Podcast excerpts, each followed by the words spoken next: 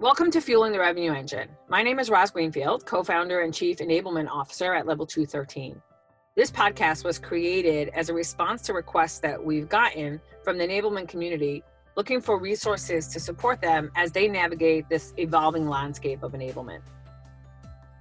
As we look to the future of our profession, we believe that this is a great time to connect with other enablement leaders for discussions that take a closer look at relevant enablement topics. It's our hope that this podcast provides insight, guidance, and support to the go to market enablement and sales leadership community during both prosperous and challenging times alike. We're coming to you from San Francisco, California, where we are in the middle of figuring out what the impact of the coronavirus will be now and in the long term. For the immediate future, we are still under a shelter in place order here, which means that we're using conferencing technology instead of studio sessions to put this podcast together. As such, please excuse any fluctuations in our audio.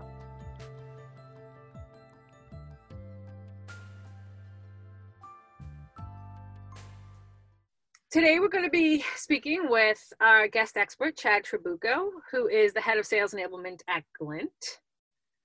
We're going to be discussing what should be in your sales enablement tech stack and the considerations that you should keep in mind when you're building out your tech stack for the benefit of the teams that you support. So, before we kind of dig into that, just as a way of definition, a sales enablement tech stack is a grouping of technologies that the sales enablement team leverages to help conduct and improve the sales activities of the sales team.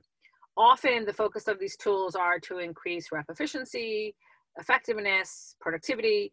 And so the ultimate goal is that they're that the teams are able to achieve their revenue targets.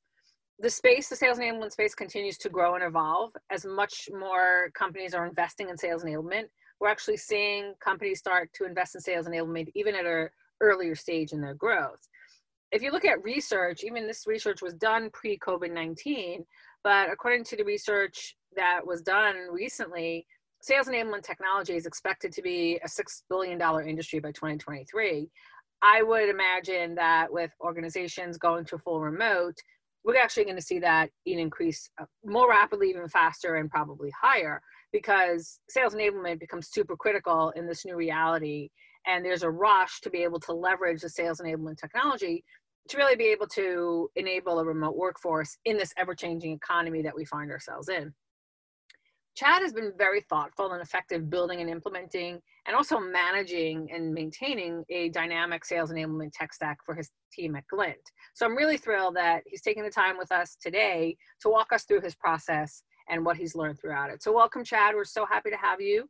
I'd love to hear where you're uh, talking to us from and how you've been holding up in this uh, new world we find ourselves in. Uh, well, thank you. I'm, I'm honored to, to be a part of this. Um, I'm uh, sheltering in place uh, just outside of Santa Barbara, California, up in wine country there. Nice. And uh, you know, pulling the uh, you know the the reverse the re- reverse maturity and and moving back in with my parents. So uh, that's been an interesting uh, interesting dynamic, but definitely a fortunate one yeah you know i think we see a lot of people um, what you call communal living right now right? Creating yep. these groups of, of large families kind of coming back together and it's interesting to see how we've evolved back to that. Like that was what people did 100 years ago right? We lived in family yep. unions and now you ask people who are they with grandma and mom and dad and then the kids right all coming together because that's your only ecosystem right now. It's your only um, um, social circles these days. So i'm glad that you're able to have that and have that support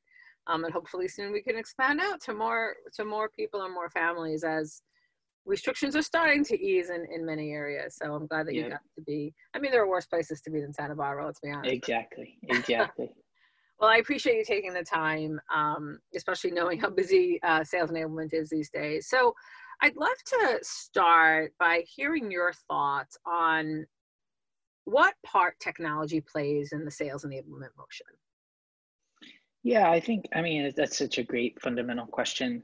Um, at least for us, I think the, the technology piece has, has really been a one to many.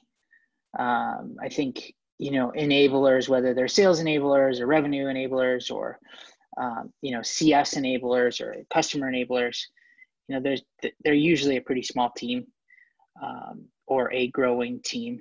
Um, and I think, you know, the scale and, and the size of org that you support um, can be, you know, you know m- many many times over uh, you know the size of your team. And so i it think this technology say that again? It always will be right? It, oh yeah it, yeah how big the sales enablement team it's it's based on the number of, of people you're supporting. So it's always a one to many. Exactly. And i think you know usually it's one. And most yeah. most folks that i've i've met or conferences i've been at when you ask folks raise your hand if you are uh, you know a one person band you know most of the hands in the room go up.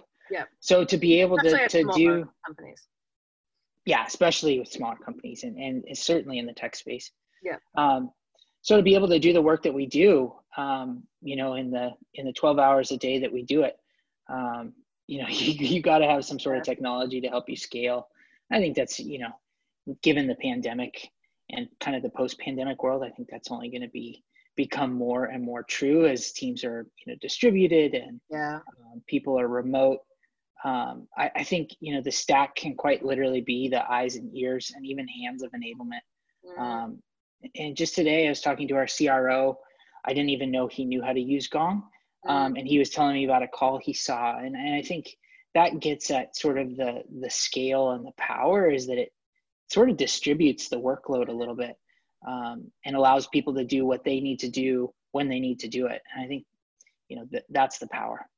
Yeah, I love what you just said. Um, I, two things. A, it becomes the eyes and ears of enablement, but even more so, which is so brilliant, think about it that way. But even more so, it allows you to bridge the gap with your CRO, with your frontline managers, with your, your PMM, so that you and enablement can get more done, leveraging the partnerships of the other supporting teams because you have this technology that Absolutely. kind of allows them to do it. And obviously, yeah, to your point, post COVID and you know, the reality that we're going to find ourselves in for what the next 12 to 18 months for sure, if not longer. Um, we need that this these technologies to be those eyes and ears and to allow any sales team, any sales enablement team, and sales frontline sales leadership team to be more effective in allowing um, our teams to be more productive. So really, really important um, and you know the eyes and ears when you say that i think also the data that you're getting out of it right which helps you make better decisions especially in a time when you know you bring up the pandemic we're in like rapidly changing things are things changing and what we're hearing people saying you mentioned gong which is a uh, call conversation technology yeah. uh, intelligence technology right so being able to give us you know i'm not sitting in the room with my sales reps anymore how do i know what they're actually saying so really interesting insights so to your to that point you know the sales enablement tech stack has several categories right? And sales enablement itself has several categories. And so it could be anywhere from and this is not an exhaustive list like the crm which is you know your salesforce your microsoft dynamic which is typically implemented and maintained by sales operations but everything integrates into that and obviously sales enablement plays a, a big part in, in the implementation and uh, use of that crm and then we have learning management there's knowledge and asset management there's sales coaching like what you were just mentioning with the call intelligence there's productivity and efficiency the sales customer engagement management and i would imagine we'll have a few other categories kind of get introduced over time.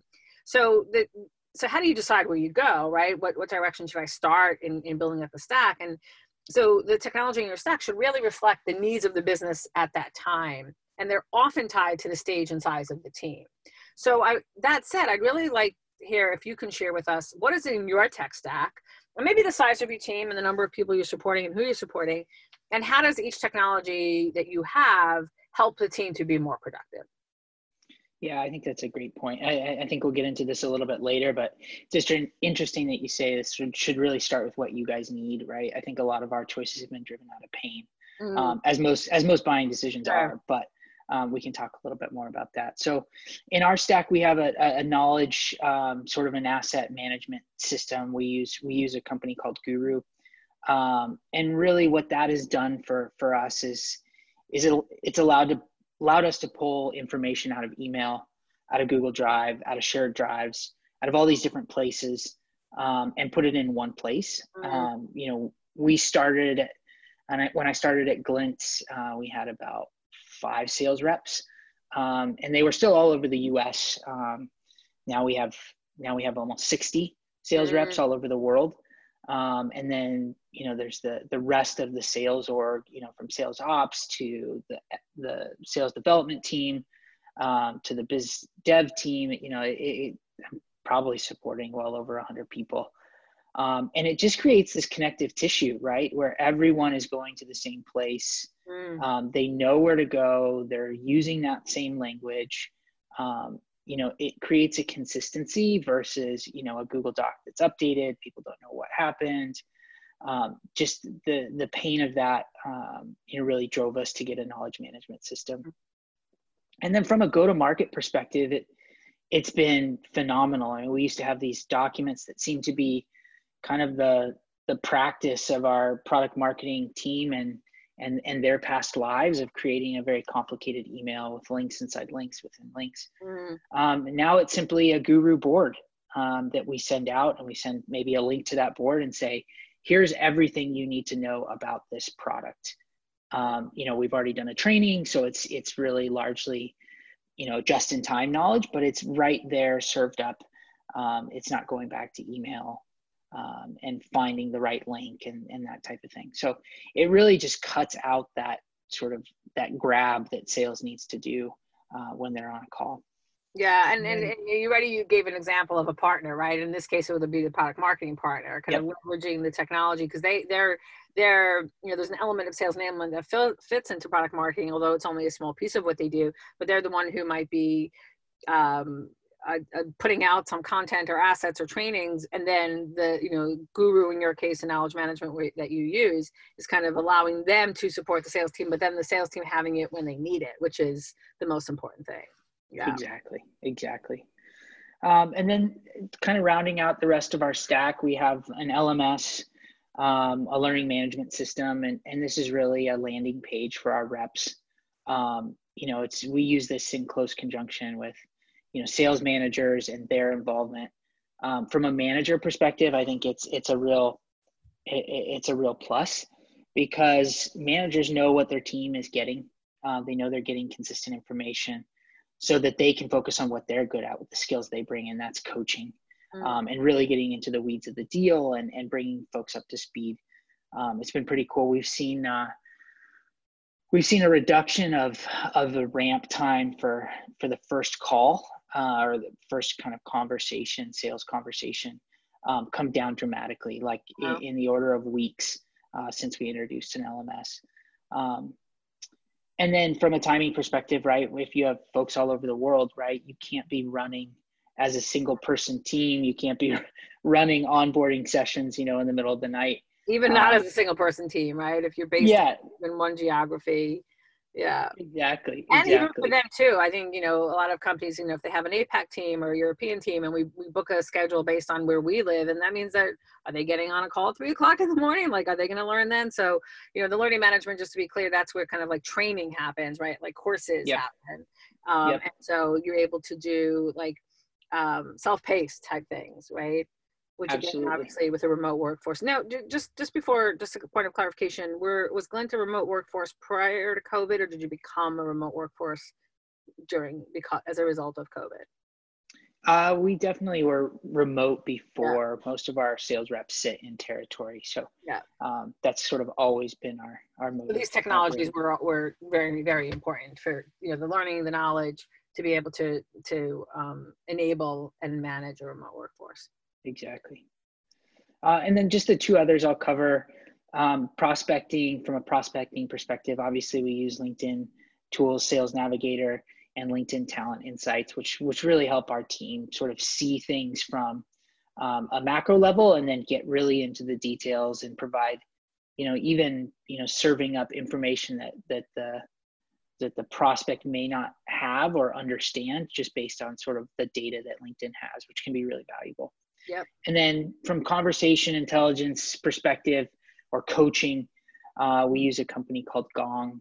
Uh, I know there's a couple others out there, but um, I think this is, you know, this is like the Wild West in my perspective. I think there's so many different things that you can leverage this for. Um, like I talked about, our CRO was on a call. I had no idea that they were on it. Um, I can be on calls that sales reps don't know I'm on um, it gives us visibility, but it also allows them to self coach. It allows manager, managers to coach. Um, and then from an enablement perspective, it's allowed me to source stories, best practice, mm. um, versus sitting down with reps and interviewing them. And I, and I found that sometimes the best reps that we have don't really know what makes them good yeah uh, or they can't articulate it and so yeah. when you can see it and identify it um, and they don't have to sort of spell out it's always hard hard to talk about what you do well even for a salesperson sometimes um, yeah. so i think this is this is kind of like fill, fills that gap yeah, you know, the introduction, this is a new one of the, I think from all the ones that we've talked about so far, this is the newest to the sales enablement tech space. Over the past few years, it exploded. Um, and for good reason, for all the reasons that you just described. And it's interesting because as you say it, um, I used to try to ad hoc this on my own um, or grassroots it, whatever the word is, when I was just starting out on sales enablement, we would ask new hires to record themselves leaving a message, for example, or, or doing a call. And then we would ask them to go like an hour or two later and listen to their own recording and, and give themselves self feedback. And they would come and we would ask them to go to a private place where there was nobody else around. And so they can really listen enough to have any, you know, ego involved or anything like that.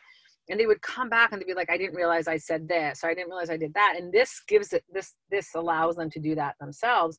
And it's not fake. It's a real customer call that and, and obviously the data you can track and i've been doing a lot of looking at the data even just to manage decisions you know through and give recommendations for enablement through the pandemic of you know how are customers responding? How often does does the pandemic show up you know in calls? Who's getting on the calls? What's resonating with them? So it's a tremendous tool for you know all the players that you just talked about the frontline managers who are not in the same room as as as, as their sales team today. The sales team themselves sales enablement obviously to be able to get back. And then to your point like grabbing stories and successes and you know rep a when he when he or she said x buyer responded you know in a, in a positive way. Let's all try doing that. So really really important tool um you know in any times and i and i was so happy to see this technology kind of become more adopted in um for sales enablement and for sales Absolutely. leadership yeah um so you know, you mentioned, you know, a pretty, you have, you know, four or five, you know, I think we, at this point, like five components or four components. How did you think about building this tech stack? Like, in what order did you go? Would you do them all at the same time? And kind of what was your thought process and why? Because we mentioned earlier that a lot of it has to do with the size and, and, and timing of the company and the need. And you mentioned like the business pain of the company. So, what was your experience and, and how did you think through that? Yeah, I think um, if I if I look back at the history of of this, we may not have done it the same way, but I also think it works how we did it. Um, I think prospecting tools are fundamental for sales folks. I think those are probably some of the first things you want to put in place because you got to drive your business, you got to create the revenue, yep. some revenue to buy all this other stuff. Um, but I think we we got an LMS and a CMS sort of right at the same time. Um, one was driven by executive pain. That uh, we, we got the LMS because we didn't quite have a sense of how folks were onboarding.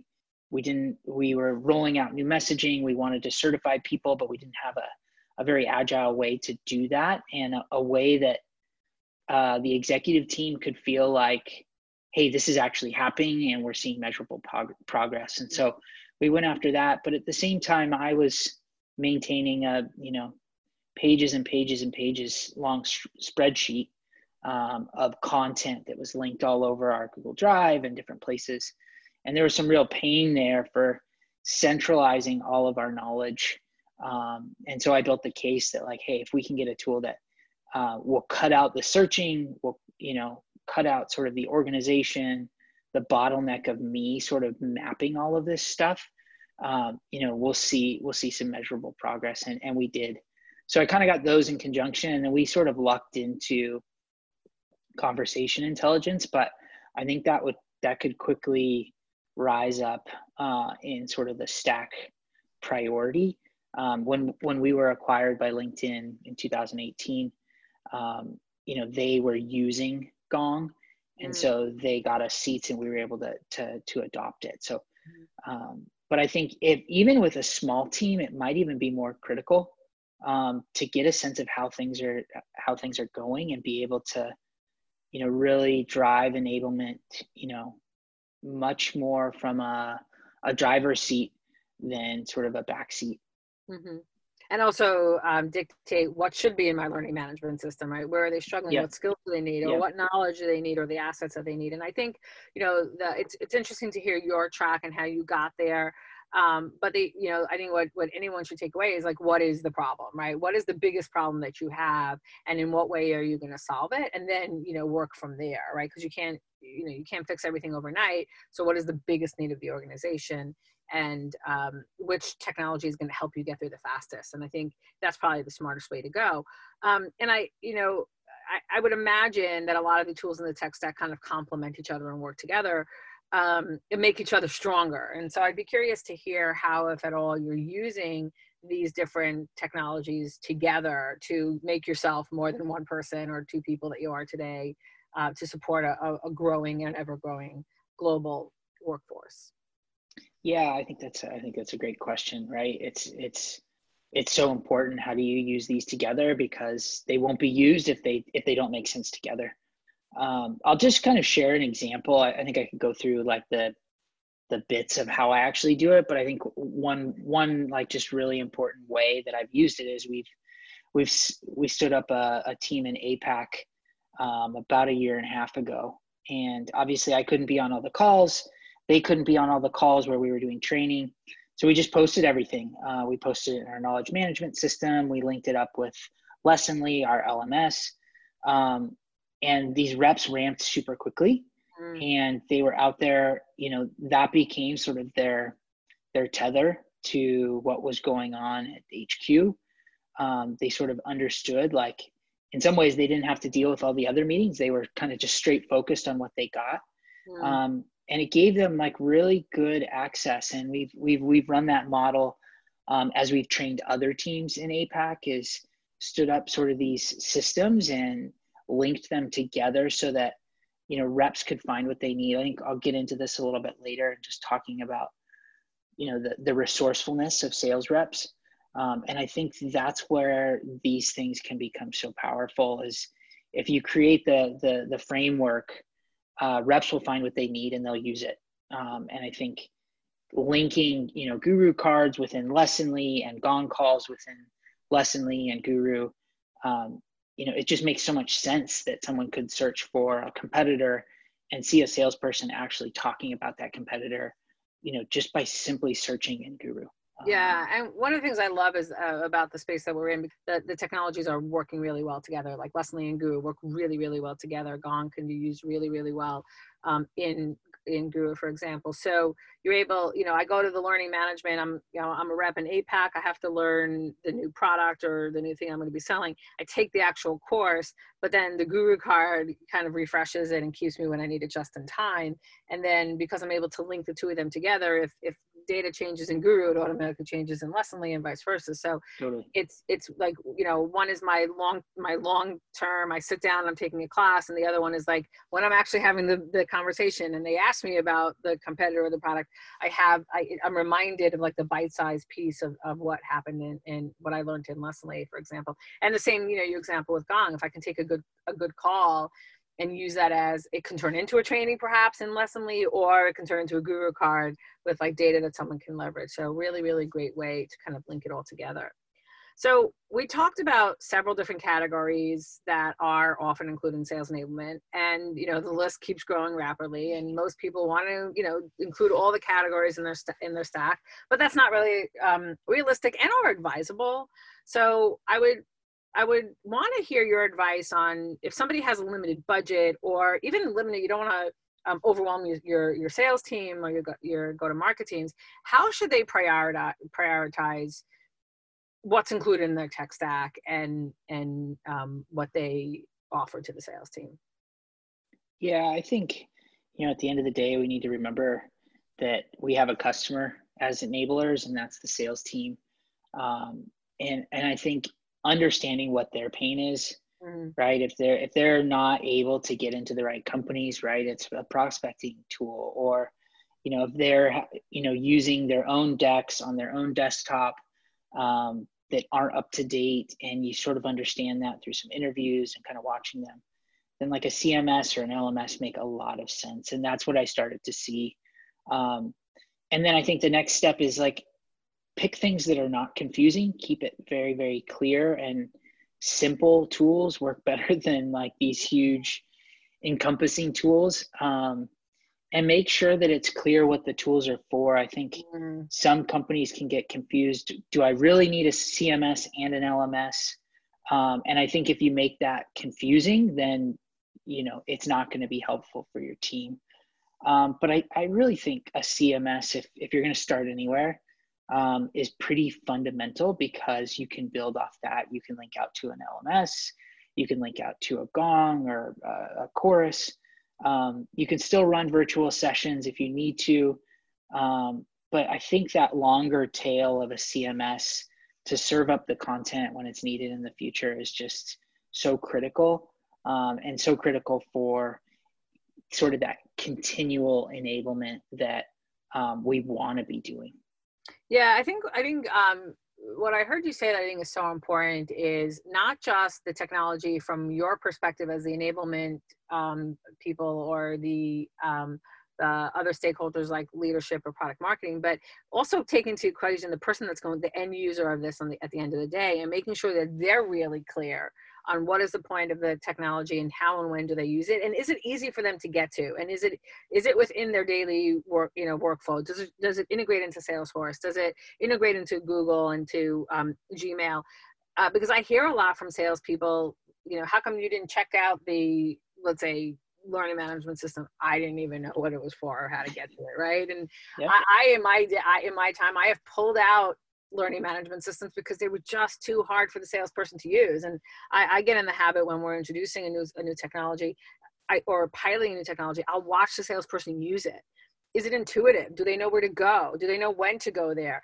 Um, what are they looking for? Because that also tells me, is it going to work? Are they going to use it on a day to day? Because otherwise, you have a really, really great technology that nobody's using, right? And so I think that remembering that and then also not making it too whiplashy, and that kind of leads me to my next question is like I see, especially with with with startups, I don't know if it's as prevalent in larger companies, but you know, we go tech happy, right? We get excited. We're especially in the tech space where we're mm-hmm. tech people. We get we get impressed by by technology, and and we all of a sudden have like so many different technologies, um, and sometimes even doing the same thing. And I'm I'm always I'm always very thoughtful about what is the implication of that, right, to the end user, to the to the sales enablement team. So, what are your thoughts on that? You know, when when when a company goes tech happy, or what what I also see is like you hire a new person into the sales team, and they're coming over from a new company and, and that, an older company, and that company use X Y Z technology, and they're like, we have to get this, right, and then they don't even know what you already have. So, what are some of the implications of what I'm going to call tech happy and having these uh, a pretty extensive stack, and what are the pros and cons, uh, you know, of all of that? Yeah, I think uh, you know I'm in a unique position where you know Glint was a, a very small startup, grew very quickly. We were purchased by LinkedIn, which is a much bigger company. It's owned by Microsoft, so we have a lot of Microsoft tools. There's just a lot of there's a lot of tools out there, um, and it's it's funny. I, I recently hired somebody, and they said I, I when you onboarded me, you showed me how to use the things that I have. Um, and that didn't happen at other places that I've been and that I've worked at. And I think that's what's important. Like if you can't, if a salesperson starts and they don't understand all of the things you have or even how to use them, like what you're you're wasting your time. Um, and I think at a larger company, like sales information is going to go through so many reviews, so many committees, so many cycles, so many filters um, that at the end of the day, sales is still going to use what sales is going to use. And I think the closer you can stay to kind of the the the guerrilla way that they do things, the the ad hoc, the the resourceful way they do things, um, you know, the the more you'll be able to enable not only those folks on the on the very front lines, but that you'll be be able to enable their peers and sort of replicate what they're doing mm. um, and i think it's that closeness to what reps are doing so as an example in in guru i can see what folks are searching for mm-hmm. um, and finding and i can also see what they're searching for and not finding and that's what i mean by being at the very front lines of seeing how folks are using things and if you don't know how folks are using things then i think you know you've gotten further away and and you're not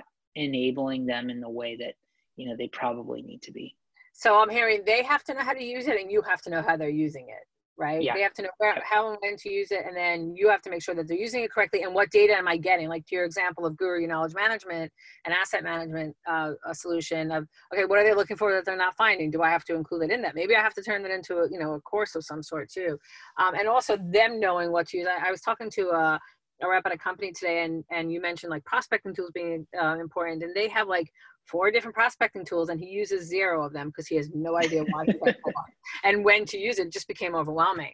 So um so i think that that that it turns into whiplash for everybody. And then what i think i heard you say it is kind of even like you of a, as a team of one or two or three whatever you are the one to many you have to be able to like, kind of manage that right? And be able to look at oh what are they searching for in the knowledge management in your case guru? What you know did they take this course in our learning management system, for example.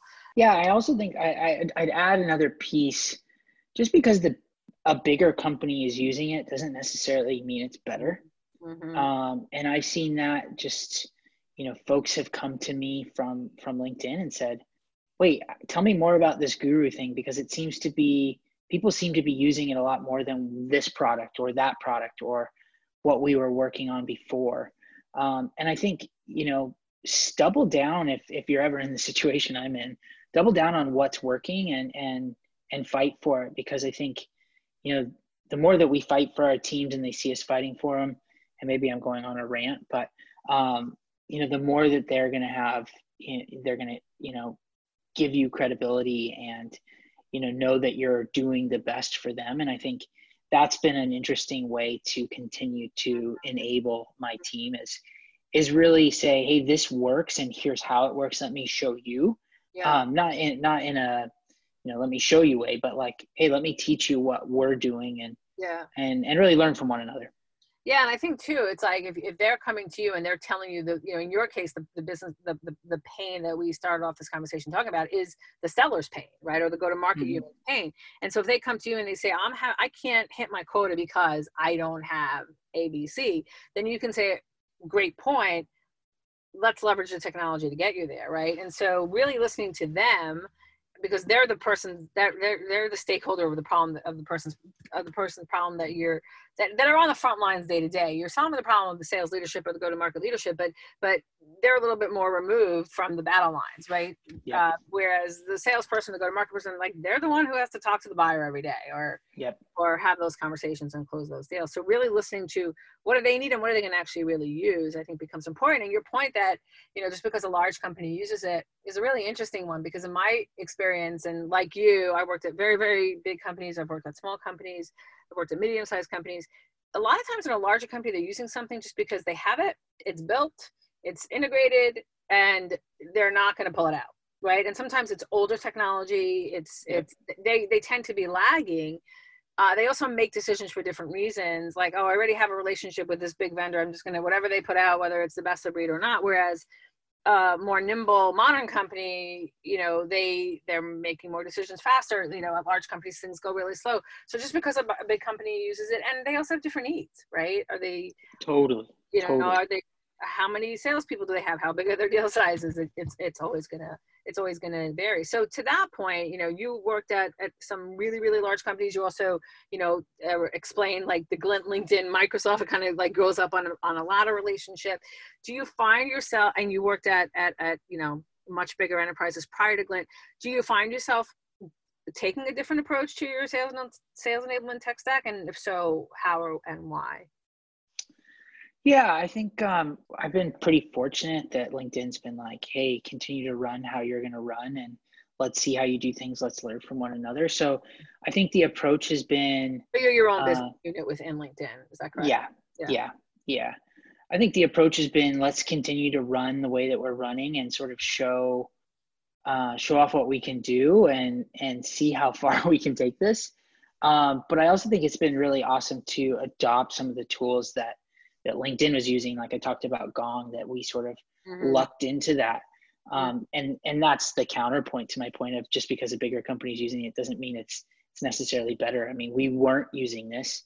Uh, yeah. We were much smaller, and it made sense for us to use it long ago, but we just hadn't pulled the trigger. And um, you know, to see uh, a tool like Gong, which is a pretty agile, sort of like forward-thinking tool being used so broadly at LinkedIn. I mean, across hundreds of sellers, like it, it's pretty powerful the the scale that it that it provides, and I think adopting from each other um, and seeing what each other uses. There's now folks within LinkedIn that are using Guru, and yeah. so we sort of had this this fun cross pollination. And I think you know that's probably one of the unintended good consequences of an acquisition yeah. is that you know you make each other better and that's a unique um i mean from my experience having been acquired into a very large organization they couldn't care less what we had done right? They're like you're now part of us. We're going to rip out anything that you've had. This is what you use today which is really really challenging on the sales organization and on the sales enablement organization but i, I love that you're you know in a company like linkedin it's like i don't know. We not might not be doing it right. What are you doing? Oh that looks great right? Whereas um, you know, and you're able to look at them and say, wait, what are you doing that, that we can actually do as well? So, so that's a very fortunate place to be. Um, over the last few years, right, we see like a sh- I've seen a shift of, of sales enablement teams taking more ownership of the tech stack in general, the sales tech stack. At a minimum, they're having a, uh, you know, we have a much bigger piece of the budget. And at the same time, we've already talked about just about everything that sales enablement does is a collaboration and partnership with some other teams. Like we mentioned product marketing, we mentioned CRO and the sales leadership. Um, so many of the technology that we've been discussing up to this point will be either administered, operated, or at the very least impact the teams that are supporting the go-to-market organization. And so these other team members can and should be key stakeholders in the decision to implement, purchase, and roll out a, a new technology or pull out an older one. So I would love to hear from you. Who are the main stakeholders that you partner with and what are some of your considerations when you're adding in a solution to the tech stack knowing that you are this bridge? Yeah I, w- I wish you'd uh, given me this preamble before i before i did all this. It i uh, i learned quickly that you got to involve a lot of people and a lot of people have a stake. And i think in a small company when when we implemented most of this stuff like it was still doable. Um, but I, I think to your point of earlier that like sometimes it's hard to find a solution that fits everybody's need. Mm. um, especially if you if you start with sort of like a hey here's the here's my matrix menu of what i need. What do you need mm. uh, from a cs perspective or an it perspective? Sometimes those don't always match up and you can't find a solution that meets it. Um, but going back to your original question the, the teams that i now you know see as having a stake are really all the customer facing teams um, at Glint. Um, and, and they obviously should because the sales team is, is sort of the tip of the spear, but you know, all these other teams are supporting them and, and in front of customers in some way, shape or form. And, um, you know, this could be a larger discussion around what really is go-to-market enablement mm. or revenue enablement. Yep, um, definitely evolving. Because I think, yeah, it's definitely evolving, right? It's, I think the sales enablement, when you look at a sales enablement tool, it, it's kind of a misnomer because you're so right. Like all of these other teams from product marketing to CS to our consulting group to our IT team to legal, biz dev, and obviously sales are all stakeholders in, in sort of this mm-hmm. this approach.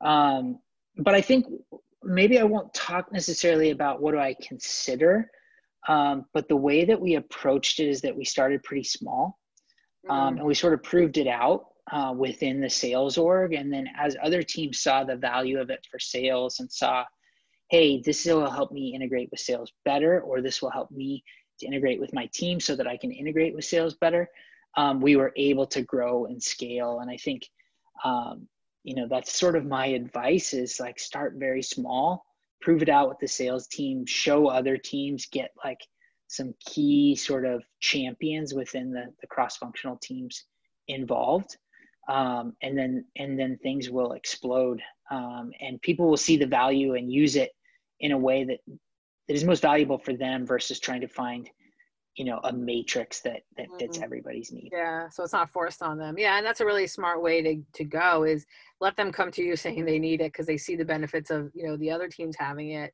rather than um, telling this is the new technology that we're forcing you to roll out um, I think you know PMM might be a little bit different than the go-to-market, you know, customer-facing human because they are very like you know especially when it comes to like the learning management and the asset management side and the knowledge management side a lot of times they are the ones that have to do the training or you know they are the subject matter expert or they have the you know they created the asset or the knowledge. And so you want to make sure that they're going to use the technology. You know i remember when i was um, evaluating guru myself when i was an internal to a company I remember having a conversation with the, v, the, the VP of PMM and saying, if your team's not going to use it, I'm not going to roll it out because there's no point, right? they have to be part of the equation and and yeah. if if and if it's not easy for them to use whereas i might not roll it out for cs yet but let cs come to me and say hey can we have this also right and i think exactly. too you know we're you know i'm seeing a shift in enablement and i and i it's unfortunate that we started calling it sales enablement i think it should be enablement or revenue enablement or go to market enablement because today sales enablement started uh, to support salespeople because they were looked at as the, the, the you know the profit center of the company, and that was response to perpetual licensing, right? When we used to do once and done and that was it. Today with the SaaS world, you sell you sell more to existing customers sometimes than you do mm-hmm. new customers, right? So you have to enable anyone who who interacts with a buyer and the buyer expects everybody to be able to answer questions. They don't care whether you're sales, support, success. And so enablement, unfortunately, we're saying sales enablement because it's the kind of the title that it got, but it's it's shifting to revenue enablement, go to market enablement. So we should be thinking about it that way. But I love your idea of like start with a small group of people whether it's a subset of the sales team and get them to be evangelists or the sales team itself, depending on the size. You know, when I worked for Oracle, we would pilot, and pilot was well, it, it's funny because pilot was 500 people, but that was like you know 0.1% of, of the sales team. And then be able to say okay it works with these people and they become the evangelists right? And so whatever size company you're at you know start with a small group of people and then and then you know roll it out. And i you know i think back to um, when I was at Optimizely and, and the engineering team in, introduced Slack, and all of a sudden we're like, we want Slack, right? And it grew wall to wall because one team brought it on, which I think was was Slack's play originally. Like now it seems like it's so long ago, and how could you not have Slack? But that was their play, right? And so following a, a, a similar play makes a lot of sense. What have been some of the biggest challenges that you faced building out your stack? Yeah, I think uh, there's kind of two. I, I think you hit on one of them, but I think really knowing where to start, right? There's just so many products out there.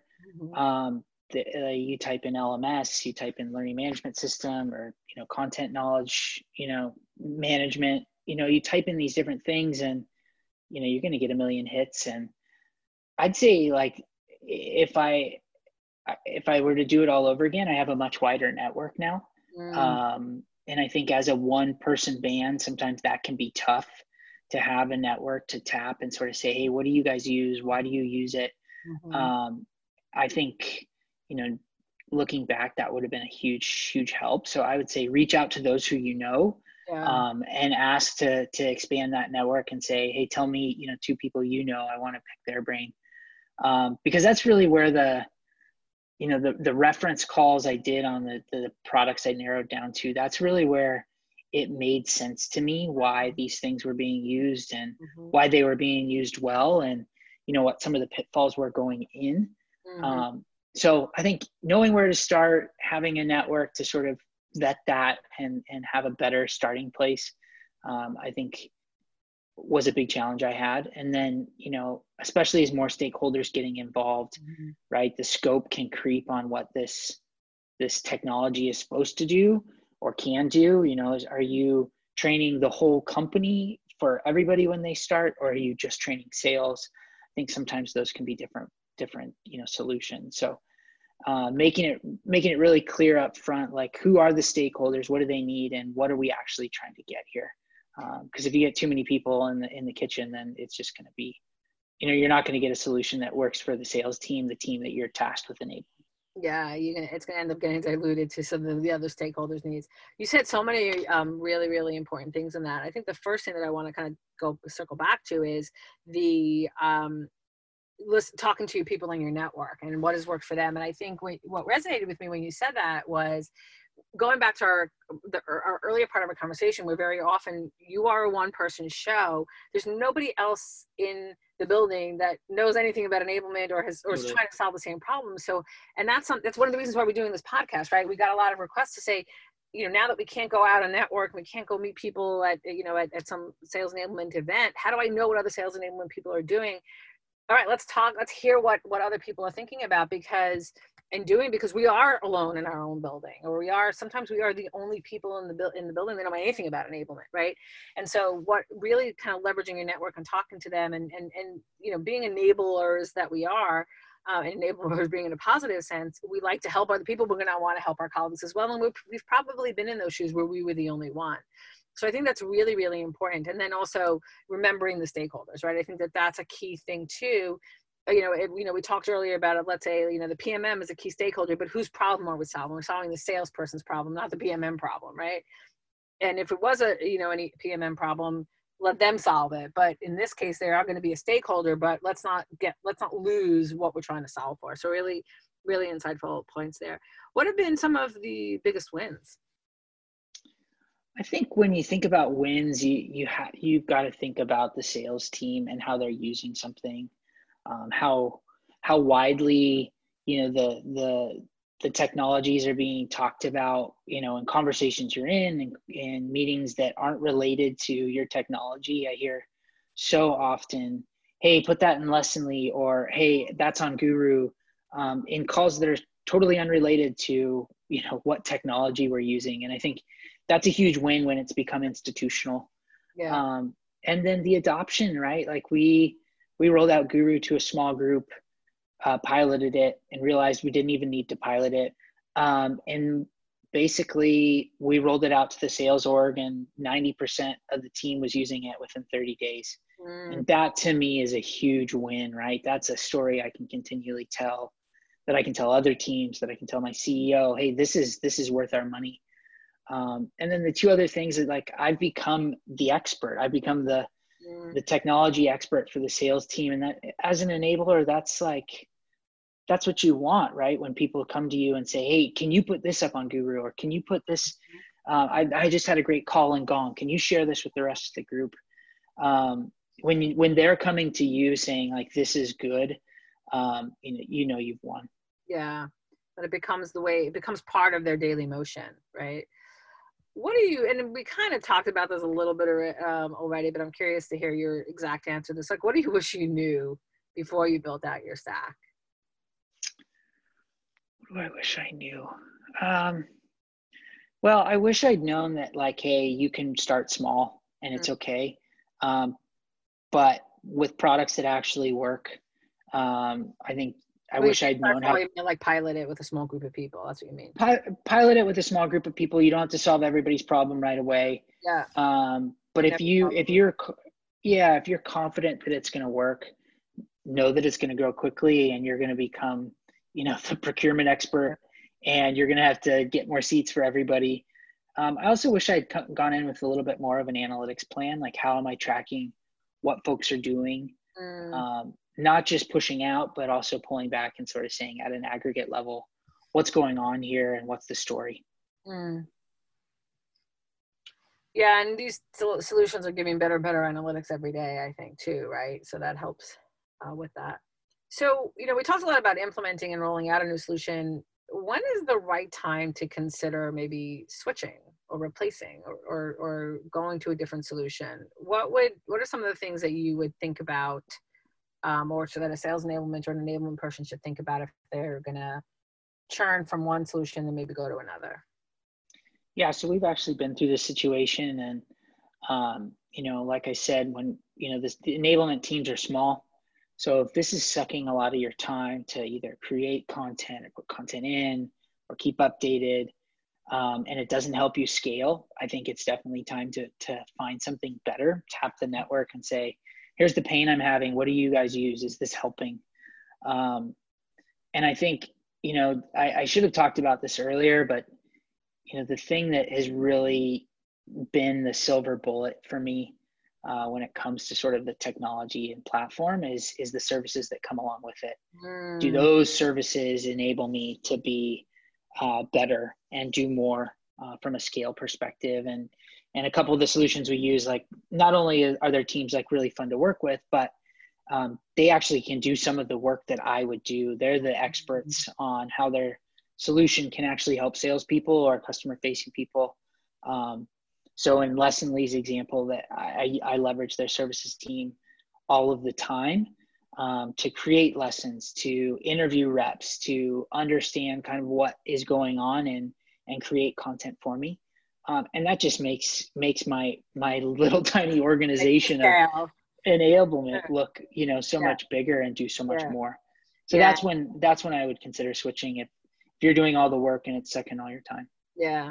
And if you you know you could outgrow it too, right? It, yeah. it might have been the problem three years ago. It's not the problem today. And if your company is continuing to evolve, which it if enablement's working, it should continue to evolve. You may have a different need. So really great example of Lessonly, and I know their pro services team is some of the best out there. So um, it's a perfect example. Um, you know, we mentioned that that this is being recorded during COVID um, and the and the aftermath of this mm-hmm. pandemic. How have you used your tech stack? And you were a remote team prior to to COVID nineteen, but how have you used your tech stack to support your team through this um, pandemic? If if if it's changed at all, and how you you're managing things from an enablement perspective? Yeah, I'll give you I'll give you two examples. One one is is from a knowledge management standpoint uh, we're fortunate to use Guru, and and they have a, a feature called the Knowledge Alert, uh, which means you can push content out. Um, and I think content management sometimes is thought of like it's a hub that people go to, but it's not always thought of as something that can be pushed out. Mm. And in in this time where things are changing so rapidly and customer questions are coming in and our competitors are changing their tactics mm. um, there's so much going on and to to be able to have the latest and greatest and push it to salespeople so that it's in front of them. Maybe they don't use it right away, but at least it sticks in their mind that mm-hmm. they've seen it and they can come back to it. Um, has been really helpful, especially for teams all over the world. I'm pushing yeah. stuff out, you know, to folks in in Asia and Europe, and you know they're getting it just in time. Yeah, uh, as as folks here at HQ.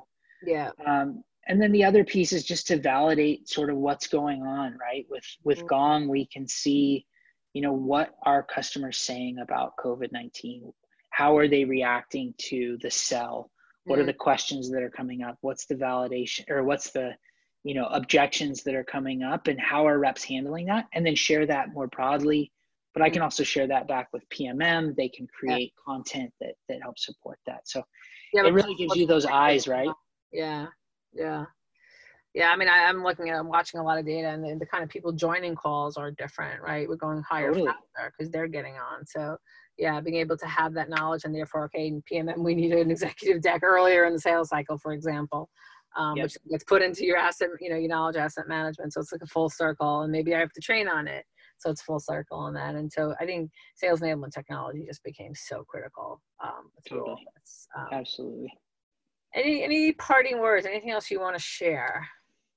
No, I think the the the well, yes, I think the uh, you know the the thing that's really been the the ace in my sleeve has been the services, um, and it's it, you know I know this conversation's about the tech stack, but there should be so much more to that tech stack, and that should be the people behind it, and you know it's those people that have made these things happen for yeah. us at Glint, and really made you know my team of one sort of this little army that can do a lot more than yeah than I could do in you know in a day's worth.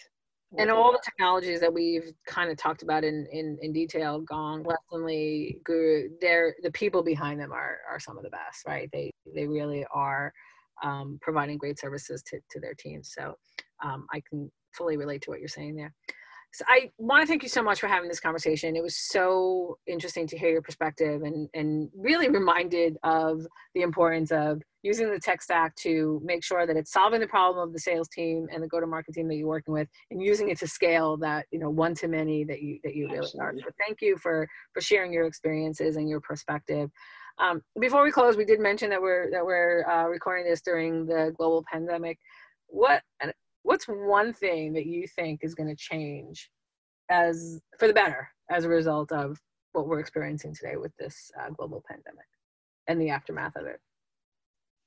Uh, my hope is that uh, when we all sort of meet back up in, in you know grocery stores and movie theaters and this, that, and the other, that you know having this shared experience, we'll all sort of have a, a sense of, of kindness toward mm. one another that mm-hmm. we've all been through something pretty traumatic mm-hmm. and we all feel lucky to be in the same place again yeah and that you know the, the kindness the kindness measure will be a little bit greater i hope uh, so that's, that's my hope Yeah, I mean it's that shared experience, right? Like I, I, I was having a business call with somebody earlier this week that I had met for the first time, and we had a very genuine, honest conversation. From a like when we said "How are you," we meant it, yeah, right? Yeah, like, yeah. I hear it because we are having this shared experience. That it wasn't just like, "Hey, let's start our call." It's like, "All right, where are you, and and how's it going for you?" And you all get a kid now. Well, let's talk business. But I think you know you mentioned movie theater. I'm like, remember movie theaters? Yeah, nice. So being able to like go back out into the real world, but also not forget what we have. So really, really, um, hopefully with you on that, and at least for for some time we'll have that. Well, thank you, Chad. This was amazing and so helpful, and appreciate your time and your wisdom. Uh, honored to be here. Thanks, Roz, as always. There was so much that we covered here, and I feel like we can go deeper into multiple threads. One of the topics of particular importance for the go to market teams is trusted knowledge. Our next episode is dedicated to the impact, utilization, and maintenance of knowledge management, as well as the technologies behind it. As we close for today, thank you to purpleplanet.com for our music production and to you for listening. We encourage you to get in touch with us with requests for future topics, questions, or if you just want to say hello. We can be found at level213.com or through LinkedIn.